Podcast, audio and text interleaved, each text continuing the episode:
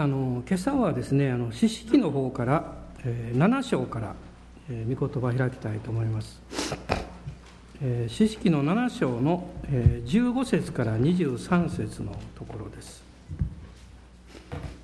えー、旧約聖書の四式、えー、7章です。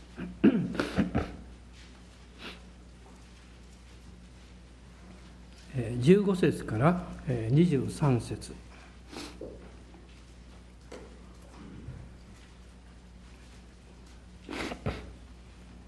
あまり知識からメッセージすることないんですけど、まあ、今日はあの新年ですねこのところから御言葉を。実はあの年末からですねこの内容が導かれていたんですね。で新年の礼拝で、えー、ぜひここからメッセージしたいなと思っておりましたので、えー、そこを開きたいと思います、えー、7章の15節から、えー、23節までです、えー、ご支援どうぞ。ギデオンはこの夢の話とその解釈を聞いた時主を礼拝した。そしてイスラエルの陣営に戻っていった。さて主はミディアン人の陣営をあなた方の手にくださった。そして彼は300人を3体に分け全員の手に角笛と空壺とを持たせその壺の中に松明を入れさせた。それから彼らに言った。私を見てあなた方と同じようにしなければならない。見よ私が陣営の端についたら私がするようにあなた方もそうしなければならない。私と私と一緒にいる者は皆角笛を吹いたならあなた方もまた全陣営の周りの角笛を吹き鳴らし主のためだギデオンのためだと言わなければならない。ギデオンと彼と一緒にいた100人の者が真夜中の夜番の始まる時陣営の端に着いた。ちょうどその時万兵の交代をしたばかりであった。それで彼らは角笛を吹き鳴らしその手に持っていた壺を打ち壊した。3体の者が角笛を吹き鳴らして壺を打ち砕きそれから左手に松明を固く握り右手に吹き鳴らす角笛を固く握って主の剣ギデオンの剣だと叫びそれぞれ陣営の周囲の持ち場に着いたので陣営の者は皆走り出し大声を上げて逃げた。300人が角笛を吹き鳴らしている間に主は陣営の前面にわたって同士討ちが起こるようにされた。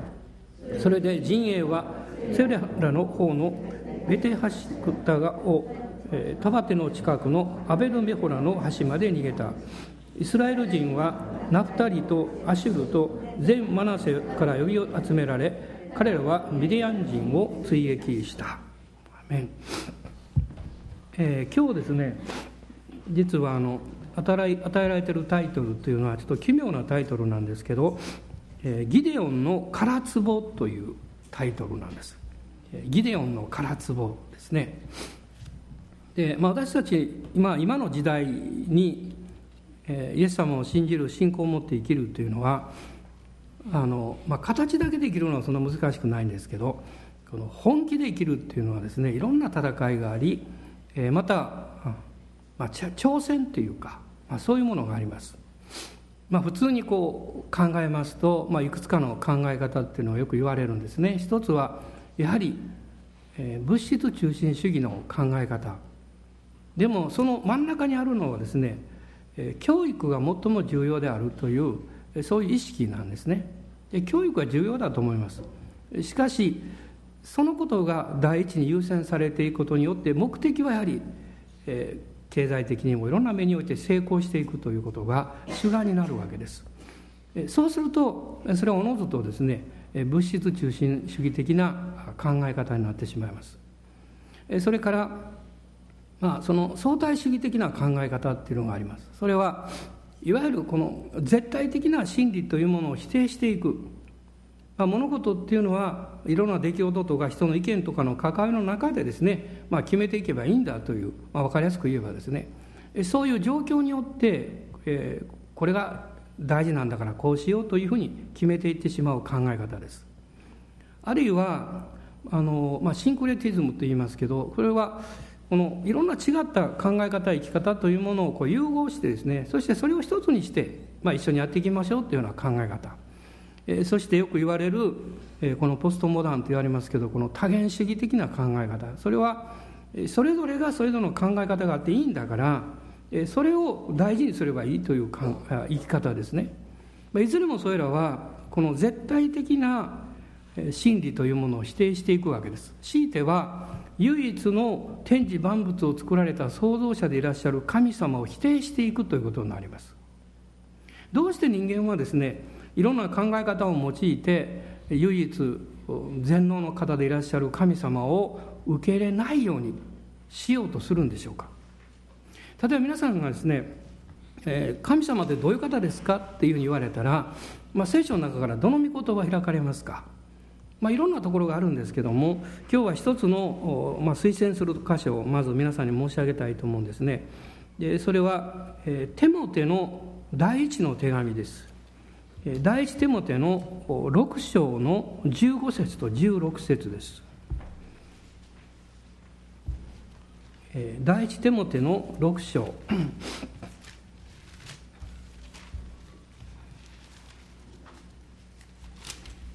第一テモテ6章の15節と16節です、えー、そこを一緒に読んでいただけますでしょうか？はい。その現れを神はご自分の良しとするときに示してくださいます。神は祝福に満ちた唯一の主権者王の王主の主ただ一人死のない方であり近づくこともできない光の中に住まわれ人間が誰一人見たことのないまた見ることのできない方です。誉れと常しえの主権は神のものです。アーメン。人間がですねあらゆる方法で絶対者を否定していく。あるいはそういうふうにしたいと願う。その根本的な理由というのは誠の神様がどういうお方であるかということを知らないからだと思います。例えば私も時々ですねこういう方といずれ会うんですよと言われたとします。その方を全然知らない。でも何かすごい人だということだけ分かってる。そうしますと何か不安がやってきます。なんか会わない方がいいのかなと思ったりします。会わない方法はないんだろうかと考えてしまいます。でも誰かがやってきてその人はとても素敵な人であなたに対しても好意的ですよと言ってくれますと会ってみようかなと思うわけです。もし私たちが本当の神様がどういう方であるかということを理解できたらあるいはそのことを知ることができれば神を求めることをやめることはしないと思います。あるいはそのことを否定しようとするような考えを持つ必要がなくなるわけです。で今読みましたこの第一手元の6章の15節と16節の中には誠の神様はこういう方なんだということ大まかなんですけども2つのことが書かれています。一つはまずこの方は人間が直接に近づくことができない存在者であるということです、まあ、一つは、まあ、ヨハネの福音書の中に書かれていますが神様は霊的な存在者だからこの物質的な存在者である、まあ、私たちはですね、えー、触れることができない。もちろん神様は清い方だから罪深い私たちが出会うことができない、まあ、こういうことはあるんですけども。でもまず基本的にですね神様は人が近づくことのできない領域にいらっしゃる方である。これが一つのことです。でももう一つのことがあります。それはこのお方は祝福に満ちた唯一の主権者である。ここにですね祝福に満ちたということは誠の神様という方はあなたにとって良い方だということです。あのこういう言い方があります。善なる神という言い方がありますがいわゆる私たちのこの道徳的な基準の善ではなくって最高に良い方。まあ英語では good ですね。えー、私よく言うんですけど神様は英語で God と書きます。God と書きますけど神様がどんな方か知りたければもっと近づいてこう引き伸ばして「おおもう一つ入れれば Good になりますからね。God is good になるわけですね。私はそれいつも頭の中に入れています。神様という方はまず基本的にですね恐れ多いことですが私がこんなこと言うのは 良い方なんです。つまり祝福に満ちるということはどんな時でもあなたを幸せにしたいあなたを祝福したいという方が本当の神様なんです。だから何か条件をつけてこれを守らなきゃいけないとかこういうことをしてはいけないとかそうするならば祝福してあげようというのは本当の神様じゃありません。本当の神様は条件なしであなたを祝福なさる良い方。マタイによる福音書の19章の17節というところを開いてください。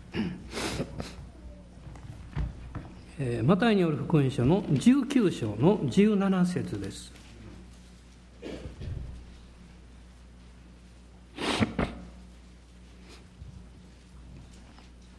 ご一緒にどうぞ。イエスは彼に言われた。なぜ良いことについて私に尋ねるのですか。良い方は一人だけです。もし命に入りたいと思うなら戒めを守りなさい。良い方は一人だけです。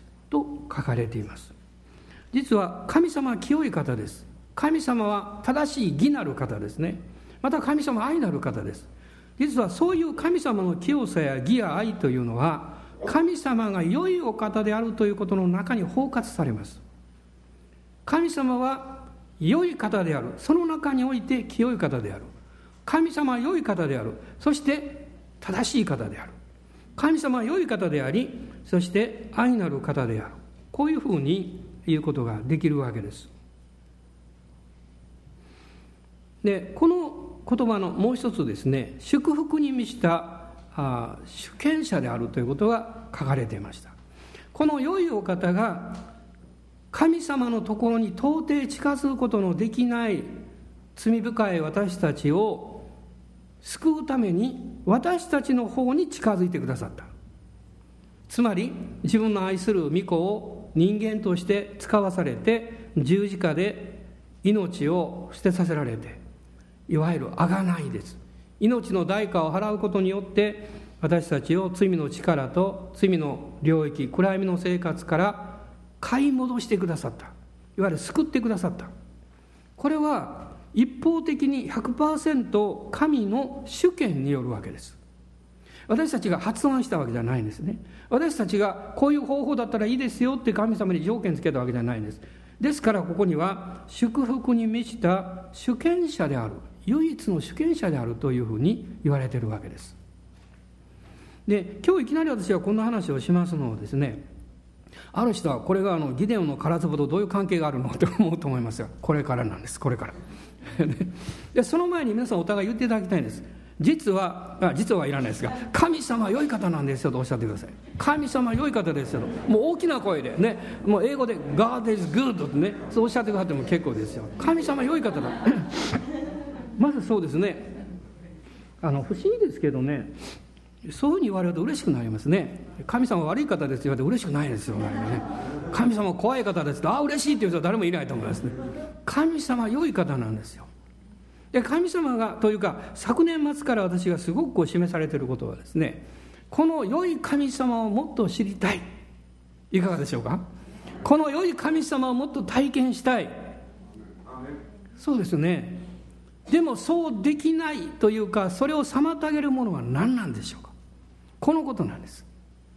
そのことの一つの一つのイメージとして主が示されたことがこのギデオンの唐壺ということだったんです。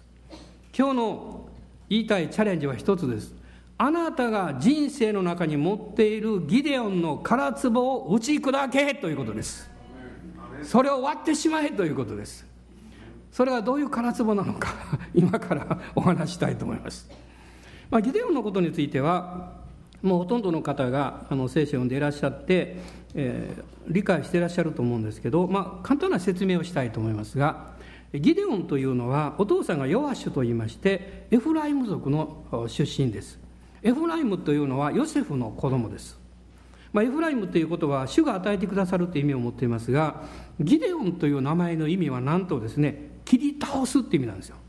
ちょっとおっしゃってください。切り倒す。ちょっと怖い名前ですね。でこれは彼がやった行いと関係があるんですけども、えー、実はですねこの指導者ヨシュアが亡くなりましていわゆるそこから、えー、大最初のサウル王が建てられるこのあの君主政治に至るまでですねこの神聖政治と君主政治のこの間に300年ぐらいの空白があります。これがいわゆるこの獅子時代と言われてます。この獅子式が書かれてるんですね。でこの時代においては神様は13名の獅子と言われる人たちをイスラエルのリーダーとして立てられたわけです。13人います。でその5番目が実はこのギデオンという人物なんですね。まあ、え、期間で言いますと BC の1400年ぐらいから1100年ぐらいのこの間なんです、え、そしてこのギデオンの時代いわゆるこの獅子時代というのはですねいわゆる海外からのこう敵がですねいつもこう、カナの地を占領しようとして攻めてきていたわけです、このギデオンの時代には主にこのミディアン人と言われる人々が絶えず、このカナの国を、えーまあ、脅威をこう与えていましたしそして略奪を繰り返していました。でこのミディアンというのは実はアブラハムの2番目の奥さん。えアブラハムって2番目奥さんおったん？と思うか分かりませんが いるんです。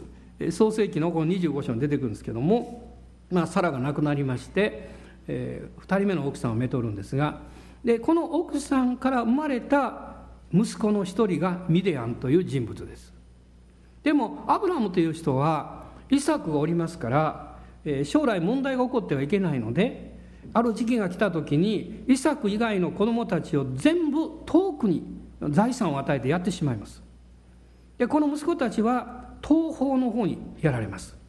そしてこのミディアンの部族というものが大きくなっていくわけです。やがて彼らがこのイスラエルをこの脅かす存在になっていくんですね、まあ、モーセの奥さんのチッポラという人も実はミディアンのこの出身なんです。でこのギデオンの時代にどういうことがあったのか。あもちろん7章を見ていただきたいんですがその前の方にいろいろ詳しいことが出てくるんですけども まあ、ギデオンにですねある時主の使いが現れました。彼が6章ですが酒舟で小麦を売っていた。このミディアン人が来るのを恐れてですねそういうふうにしていたんですね。で主の使いが現れてミディギデオンにこう言いました「勇士を主があなたと一緒におられる」おそらくギデオンはいやそれ勘違いでしょうって 言ったと思いますが、ね、勇士ようって言ったんです。神様が私たちをご覧になる見方と私たちが自分を見る見方とは随分違います。なぜ違うかっていうとですね私たちは現実の状況によって自分の評価を変えるからです。何かができますと得になります。でできないと失望します。あるいは周りの人が何か言われたその瞬間にぺちゃんこになってしまったりあるいは逆にものすごく嬉しくなったり時には誇らしくなったりします。現実の自分というのは同じなのに周りから周りが語る言葉や周りから感じることやあるいは自分が考える内容によって自己評価というものを変えてしまいます。でも神様はあなたの存在の価値あなた自身の存在の素晴らしさをご覧になってあなたを評価されます。もしそうでなければ私たちは能力によって判定されるでしょう。あるいはどういうふうに自分が生活をしているかによって自分を受け入れるか受け入れないかあるいは他の人をそういうふうにするかしないかを決めてしまうと思います。神様はそうじゃない。神様がこのギデオに対して「有しよう」とおっしゃったのには理由があります。2つの理由があります。まず一つは神がそのようにギデオンをご覧になっていたということです。皆さんこれは大事なことです。あなたがあなたの愛する友や家族やあなたの友人にどのように見られているというふうに感じているかそれを考えているかによってあなたの振る舞い方が変わってきます。もうお正月に、えー、孫たちがやってきました。来るのが分かってましたからなんとなく時間が来るとそわそわそわそわしてきました。なんとなく耳をこう外にそば立てて車の音が止まるかなどうかなというのを何か感じておりました。そして着きまして私は玄関に第一番目に走っていきました。そしてスリッパのまま戸を開けました。そして「いらっしゃい」と言いました。ニコニコしながら言いました、ね、もし皆さんそれがこういうふうにしたらどうでしょうか。私が怖い顔をして戸を開けてですねなんで来たんやこんな正月にみたいなですね。そんな表情で私が出ていたらどうするでしょう、きっと彼らは変えてしまうと思います。でもそうじゃないことを彼らは知っています。皆さん私たちがどういうふうな対応で受け入れられようとしているかということを考えるということ。それがあなたのまた態度や言葉や生き方を変えてしまいます。皆さん人生はあなたの敵ではありません。私もやはり正直に言いますと敵のように感じることがしばしばあります。これは正直な気持ちです。であまりにも戦いが激しいからあるいは問題が大きいからあるいは自分が願っているようにことが進むわけではないからです。しかし聖書を読むと考え方が変わってしまいます。神が私を創造され神が私に人生をくださった。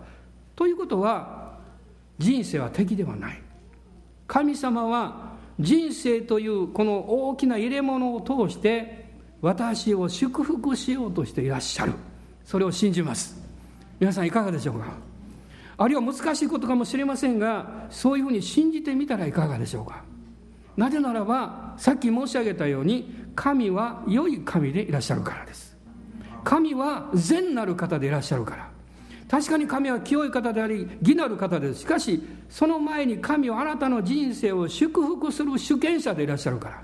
あなたのために御子イエス様を贖い主として使わせてくださった方であるから。あなたの人生がまだこれから先進む前のあなたの失敗もすでに十字架で許されているからです。なんと素晴らしいことでしょうか。このギデオンはその時それは理解できませんでした。神様はそのようにギデオンを見ていらっしゃった。そしてもう一つの点は神様はギデオンを用いて文字通りこのミディアンに大勝利を与えるという計画を持っていらっしゃった。それ大事なことがあります。もしギデオンが自分が主に導かれている勇者であるということを信じない限り2番目のミディアンに対する具体的な勝利も取ることができないということです。これを言うならばこういうふうに言えますね。あなたが今日私のこの1年は私のにとって良い神様が私の人生を祝福してくださるんだと信じなければあなたがもう今晩から起こってくる出来事を全て否定的に消極的に悪く考えてしまいます。皆さんが何か情報を得たとします。あるいは誰かに何かを言われたとします。それをあなたがどう受け取るんでしょうか。私たちの中には戦いがあります。それをどう受け取るか。しかし私たちはイエス様の十字架を通して許しそして信じそして希望を持って受け取るべきです。悪いメッセージなど何もありません。世の中にとって悪いメッセージはたくさんあります。しかしあなたの人生にとってイエス様の十字架を通されたメッセージで何一つ悪いものはありません。アーメン。感謝します。ハレルヤ。拍手したい気持ちですね。どうでしょうか。アーメン本当にそうですだから皆さんもうこの年明けにねこれからいろんなこと起こると思うんですけど、まあ、あなたの気持ちを傷つけたりあるいは失望させたりあるいはこの戦いがやってきたりするかも分かりません。でもそれはいいんです別に。あなたにとって大事なことはそれがどうであるかよりもあなたがどう応対するかが大事なんです。あなたがどうそれに対して受け取るかがということが大事なことなんです。ギデオンは少し時間がかかりました。しかし彼はこの時間の経緯の中で主が彼をご覧になっているように自分を信じたんです。主がおっしゃいました。あなたの父の家の偶像を打ち砕けと言いました。そしてこの町のアシュタロテの像を砕けと言いました。ギデオンはまだちょっと勇気がなかった。でも実行しました。仲間たちを連れて昼はできませんでしたから夜のうちにそれを打ち砕いてしまうんですよ。切り倒すんです。ギデオンなんです。つまりこの時に彼は自分の意識としては自分の感じとしてはまだ100%有志というふうには見えなかったけれども彼は信じたんです。信じたから行動を起こしたんです。そしてその結果町の人々がお父さんの弱しのところに来ましてものすごく怒りました。お前の息子はこんなことをやったんだろうって彼を引き出して殺せと言いました。その時に何が起こったんでしょう？奇跡が起こりました。今まで偶像崇拝者であったお父さんがギデオンの側に立ったんです。ギデオンの味方になったんですよ。皆さん私たちが真理に立つ時神の御言葉に従う時あなたが変えることができなかった状況も神が変えてくださるんですよ。私たちには限界があるんです。私たちには何というか自分の弱さがあるんですよ。でも大事なことは私が主に心から誠実に従うかどうかなんです。ここにかかってるんです。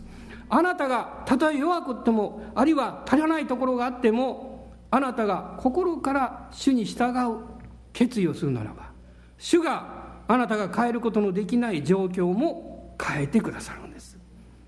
ギデオンはこの素晴らしい経験をしました、えー、そして彼はいよいよこのミディアンとの戦いに、え、参加する時がやってきたわけです。それが7章です。さっき、え、開きましたけれどもところがですねここに集まった人々はたくさん集まったんですね。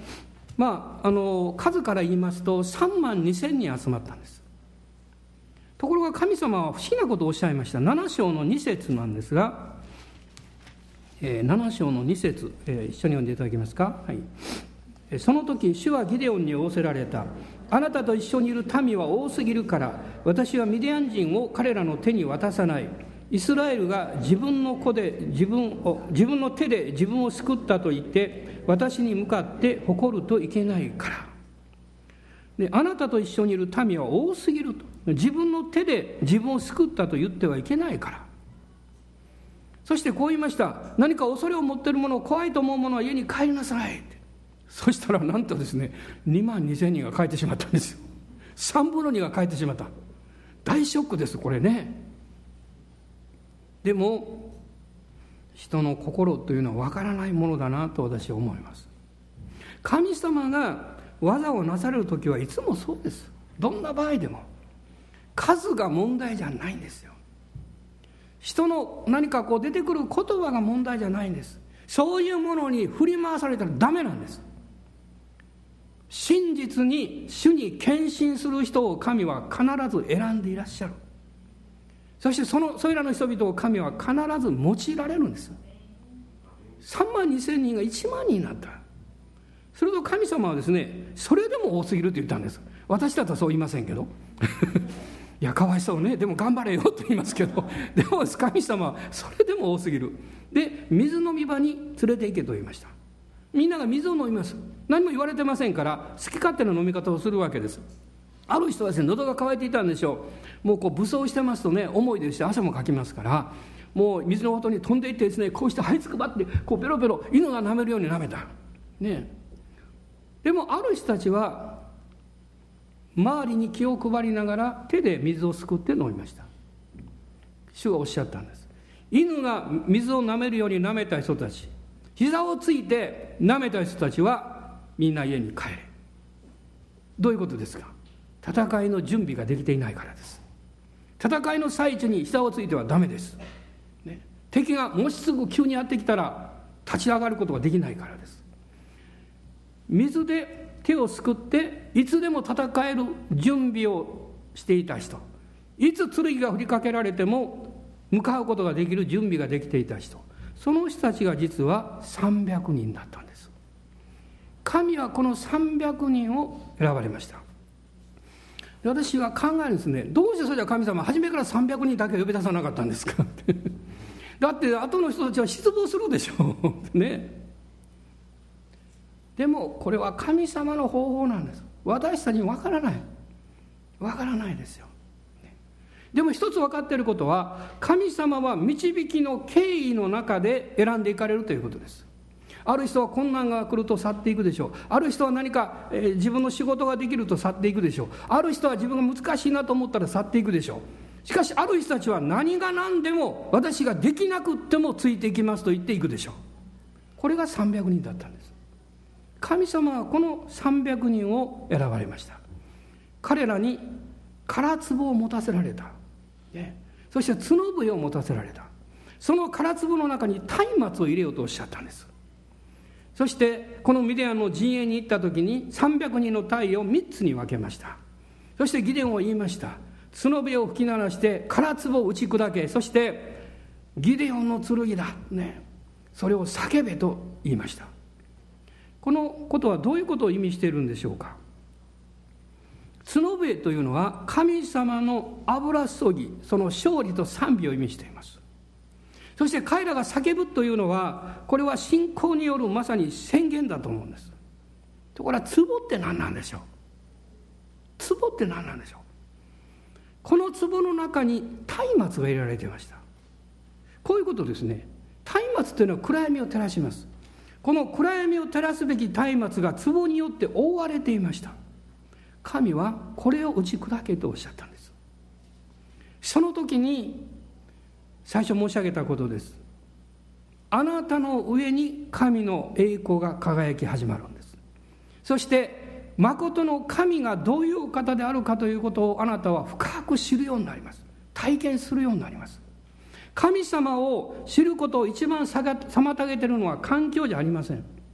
あなたの能力でもありません。あるいは誰かの言葉でもありません。誰かの規則でもありません。あなた自身の心の中にある殻の壺です。あえて殻の壺と言います。なぜならば中身が本当はないんです。外側で騙されるんです。外側で、ね、私たちが偽られてしまうものなんです。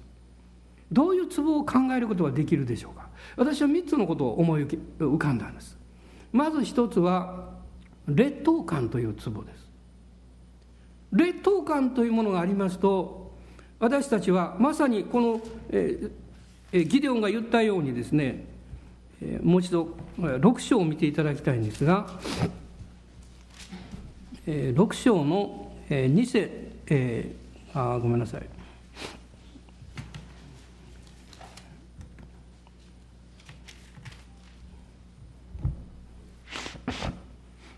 12節からですけども 12節と13節6章ですね。12節13節。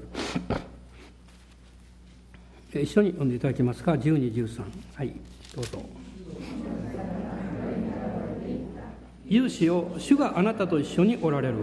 ギデオンはその見つかりに言った。ああ主よ。もし主が私たちと一緒におられるならなぜこれらのことが皆私たちに起こったのでしょう？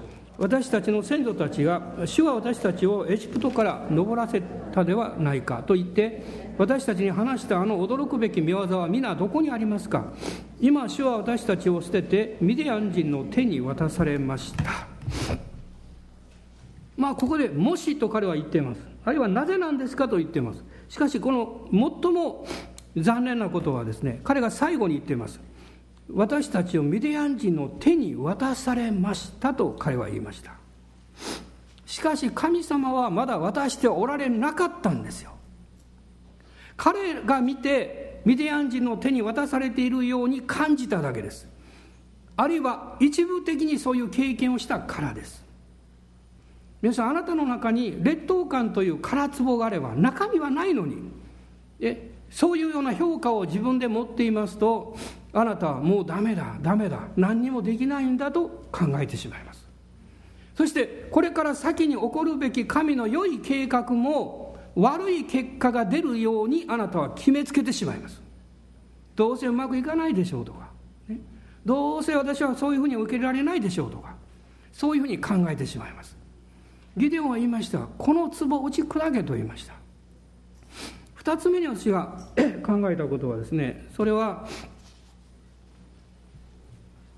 孤独という壺です。孤独ですね。孤独というものは厄介なものです。それは何か周りの人が私のことを誰も分かってくれていない誰も助けてくれてはいなくれはしないんだというふうに自分で自分をそういうふうに言ってしまうんですね。孤独というのは実は無意識のうちにあなたの方から他の人を切り離してしまうんです。あなたが近づけばいいのにそうすることをしないためにますます距離感ができていくんです。私はある時のことを覚えています。クリスチャンになって数年でしたけどもある人と友達になりたかったんです。でも何か距離感を感じていました。どうしていいか分からなかったんです。で私は思いました。きっと彼は私を嫌ってるんじゃないかと思いました。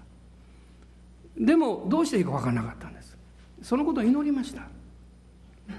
そして主が夜私に語られたんです。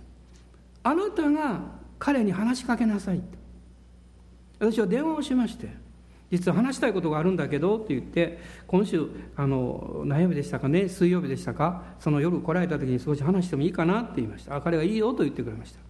私よりも年配の兄弟でした。2人で私たちは教会の街道の前に座りました。で私は言ったんです。なぜかわからないんだけど僕は君との間に距離感を感じている。もし僕の方に何か気に入らないことがあったんだったら許してくださいねと言いました。僕は仲良く仲しになりたいからと言いました。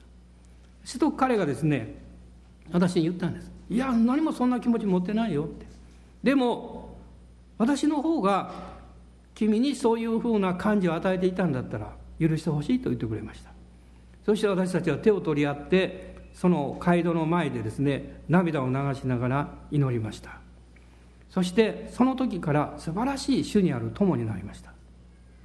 孤独というのはいつの間にか私たちの周りに垣根を作っていきます。そしてああ自分は惨めなんだと自分に言い聞かせるような生活をしてしまいます。あの12年の間長血を患っていた夫人のような形になります。彼女は本当は友達が欲しかった。でも人と会うのが怖かった。ですから人を避けた。人は考えました。彼女は自分勝手なんだ。彼女は自分で自分の周りに壁を作っているんだ。そしてますます孤独になりました。イエス様の御言葉があなたに触れられる時あなたが勇気を持ってその御言葉に従うならば主はその垣根をくぐってあるいはその垣根を取り除いて導いてくださいます。この唐壺です。もう一つがあります。それは怒りという唐壺です。怒りというのは自分の中に自分の方が正しいのにどうして理解がしてもらえないんだろうとかあるいはこの不用意に言われた言葉によって心が傷んでしまったりあるいはこの誰かの様子を見てですね真意を確かめないで自分で勝手に何か腹を立てるようなことを考えてしまう。そういうようなものが心の中に残っていきます。もうもちろん勇気を出してそのことを尋ねればいいんですけどなかなかそれができなくなってしまいます。そしてもう理由のない怒りを心の中に持ってしまいます。そうするとどうなるんでしょう？私たちは人が嫌いになります。物事に対して賛成するのが嫌になります。いろいろなことが動いていくと自分だけ反対の態度を取りたくなります。私は自分のこの、まあ、独身時代っていうのを考えた時に、まあ私まあ、クリスチャンになる前ですけど私は天の弱だと自分でいつも思ってました。人が右って言うと左って言いたくなるんです。ね、こうしようって言うと「いややめるから後でするから」って言いたくなるんです。今おいでよって言うと「いや今忙しいから」って言ってしまうんです。私は単なる天の弱だと思っていました。しかし主が私の心を照らされた時にそうではないんだということが分かりました。私は自分の内側に自分でも気が付いていない怒りのようなものを持っていたんです。小さい時から何かいつも一りぼっちにされてました。しょうがないです。一人っ子だから。両親は働いておりました。そして、えー、何か友達も昼間はいいんですけど、ね、夜になると一りぼっちになります。そして友達を作るために一生懸命自分の方で友達に何かいろんなものを合わせようとしていました。それがしんどくなってました。そういうことが自分の中にこの何というか言葉に表現できない怒りのようなものを生んでいたんです。孤独感もありました。しかしイエス様が十字架のこの救いを与えてくださった時主が私を愛して十字架にかかってくださったんだということが分かった時にその垣根が崩れていきました。今全くないということはできません。しかし以前のようではありません。私たちはイエス様を信じた時に以前のようにはならなくなるんです。私はそういう英語のフレーズが大好きなんですね。私たちは二度と同じようにはならないでしょうっていうフレーズがあるんですけど私たちはそうなります。イエス様があなたの人生を変えられたからです。ギデオンの唐壺それはあなたが霊の戦いにおいてあなたの実践の生活においてこれからの1年に向かって前進する歩みにおいて妨げになるものです。怒りを持っても恐れを持っても不安を持っても孤独感を持っても劣等感を持ってもその中身は空っぽなんです。何にも良いものなんか入ってないんです。ですから皆さん私たちは勇気を持って打ち砕きましょう。そうすれば松明が出てくるんです。あなたのうちにはイエス様がいらっしゃるんですから。そのイエス様が輝かせてくださる。あなたの価値を教えてくださる。あなたの使命を教えてくださる。あなたがこの年主によってどう導かれていったらいいか聖霊様が教えてくださるんです。その時私たちは角火を吹き鳴らすんですね。主を賛美します。今皆さん一緒に角火を吹きましょう。どう立ち上がってください。一緒に主を賛美いたしましょう。主の油注ぎが来てるからです。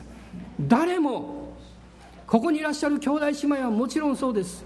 ここにいらっしゃらない兄弟姉妹たちも誰一人として空壺によって良い神様から引き離すことはいたしません。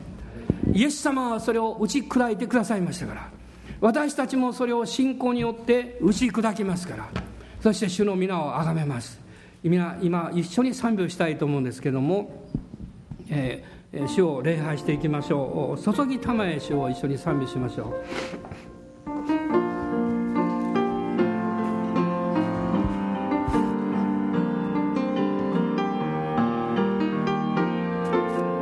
この賛美の中で打ち砕いてくださいね。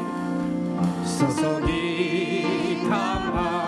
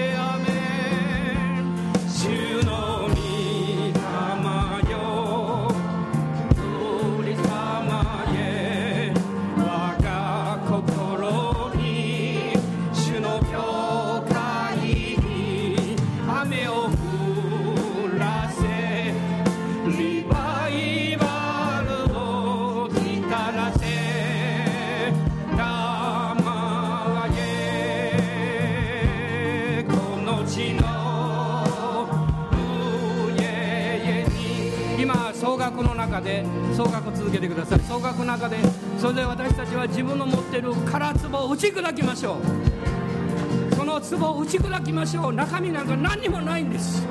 恐れや怒りや孤独や劣等感やあるいは自分愛されていないという思いやそういうものを打ち砕きましょう。あなたは愛されています。私もあなたを愛しています。イエス様あなたは何よりも愛してらっしゃいます。あなたは素晴らしい人です。あなたはこの年偉大なことをすることができます。サタンに騙されちゃいけません。暗闇の声に騙されてはいけません。私たちは主によって祝福されています。今一緒に祈りましょう。ハレルヤ。そして空壺を打ち砕きましょう。アーメン。アーメン。ハレルヤ。おーイエス様ハレルヤ。オーラがサンバララシャララ無意識の中にある劣等感という壺を打ち砕きます。おお主よ孤独という壺を打ち砕きます。心の中に潜んでいた怒りという壺を打ち砕きます。おお主よあなたは良い方でいらっしゃいますから。あなたは恵み深い方でいらっしゃいますから。おおこんな私も救ってくださいましたから。こんな私の人生も変えてくださいましたから。おお主よこれ以上何を言うことができるでしょうか。主よ感謝します。アーメン。ハレルヤ。ハレルヤ。おーハレルヤ。高らかに主よ角笛を吹き鳴らします。あなたの勝利の角笛を吹き鳴らします。祝福の角笛を吹き鳴らします。恐れが出ていきました。ハレルヤ。ハレルヤ。おーハレルヤ。私たちの恥ずかしめも私たちの何か恥じらいも私たちの嘆きも逃げ去りました。ハレルヤ。おおハレルヤハレルヤおおハレルヤ平安がやってきています。喜びがやってきています。私の友は希望です。私の友は主よあなたにある愛です。ハレルヤ。感謝します。おおハレルヤ兄弟姉妹たちを愛します。教会を愛します。他の教団教派のクリスチャンたちや教会も愛します。他の国の人々も愛します。おおハレルヤ。おおハレルヤ。リバイバルの日をおハレルヤ。クリスチャンだからとかクリスチャンでないからとかその垣根も全部今日取り除きます。私たちはその人がイエス様を信じていようが信じていなくても関係なく愛します。おおハレルヤ。おおハレルヤ。おおハレルヤ。おおハレルヤ。主よあなたは良い方でいらっしゃるからどうぞ深いところにある低いセルフイメージを作り変えてください。おお主よあなたを愛する者にあなたは変えてくださっていますから。おおハレルヤ。あなたがくださった価値ある使命を受け取っていけるようにしてください。ハレルヤ。アーメン。イエス様感謝します。ハレルヤ。アーメン。オーラがハンダララシリビハンバラララスローリア。主の愛が望んでいます。あなたの人生を癒してくださっています。あなたの心を癒してくださっています。過去の失敗にとらわれないように。おおハレルヤ。あなたは大切な人だからです。おお私もそのことを信じています。私はあなたを愛します。あなたは大切な人だからです。おおハレルヤ。ハレルヤ。オーラがサンバララスローリア。主よこの国を顧みてください。この国を顧みてください。たくさんの主よ。寂しい人がおりますから主よ。たくさんの傷ついた人がおりますから主よ顧みてください。恐れの中にいる人たちがたくさんおりますからイエス様顧みてください。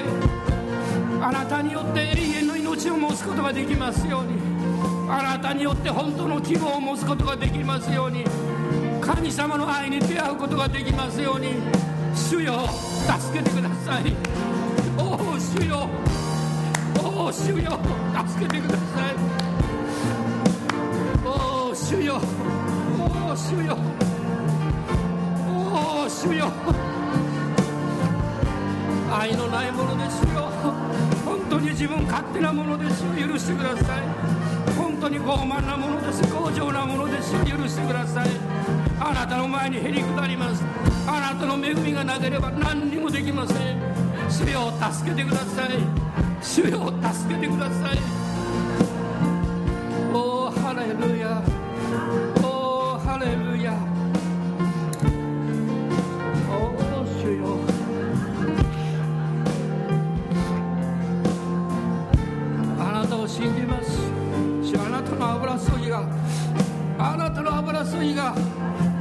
きの街灯ではなく賛美の街灯をくださいますから。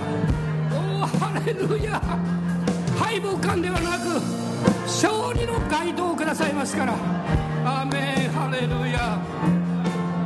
私の光があなた方の上に手に輝くと主はおっしゃいましたからこの年偉大なことが起こります。おおハレルヤ。主の御業が始まります。おおハレルヤ。主の栄光が主の力が流れています。ハレルヤハレルヤ見えますよ。今見えますよ。東から西から北から南から人々がやってきます。おおハレルヤハレルヤ主よ。彼らは旗を掲げています。主は愛であるという旗を掲げています。主の救いの旗を掲げています。おおハレルヤ感謝します。おおハレルヤ様の皆によって祝福します。兄弟姉妹そのご家族を祝福します。おハレルヤ。本当に15年ぶりに会われた福島兄弟のお父さんもはっきり救われます。主よを信じます。美容先生も完全に癒されます。アーメン。私たちの必要があなたの中にはすでに満たされておりますことを宣言します。アーメンアーメン。ハレルヤ。おーハレルヤ。バラララシャラララ今皆さん威厳で祈りましょう。オーラがサンバラララスローヤイビビハンバララスカラララシャンバラララスローリア。おーハレルヤ。オーラがハンガラララサラララシンビリビハンバラララサラララサラララスキンビリビグローリオーラバがサンバラララシャラララスカンバラララサンディリビハンバラララスローリア。孤独な人が癒されていきます。主よ自分の命を絶とうとさえ思っていた人がイエス様によって救われます。ハレルヤハレルヤ。おお主よ自分の人生を打ち叩いていた人が喜ぶようになります。感謝するようになります。おハレルヤ。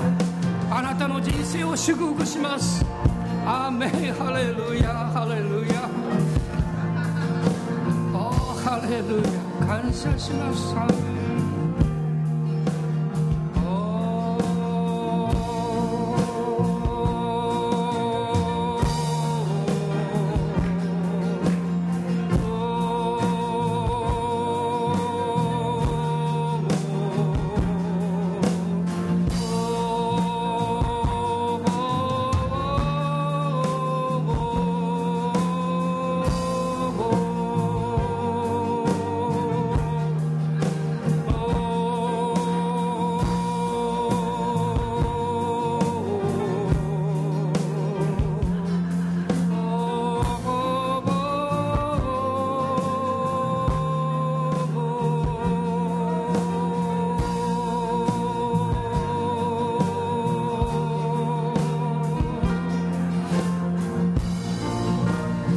は一つの幻を見ています。大きな滝があってその滝の真ん中に大きな穴があってその周りに見つかりたちが取り囲んでいます。精霊の命によって歩む人々がその穴の中に陥らないように見つかりが囲んで守ってくれています。それは失望という穴です。恐れや不安という穴です。自己憐憫という穴です。敗北感という穴です。そこに入るなと見つかりたちが守ってくれています。アーメン。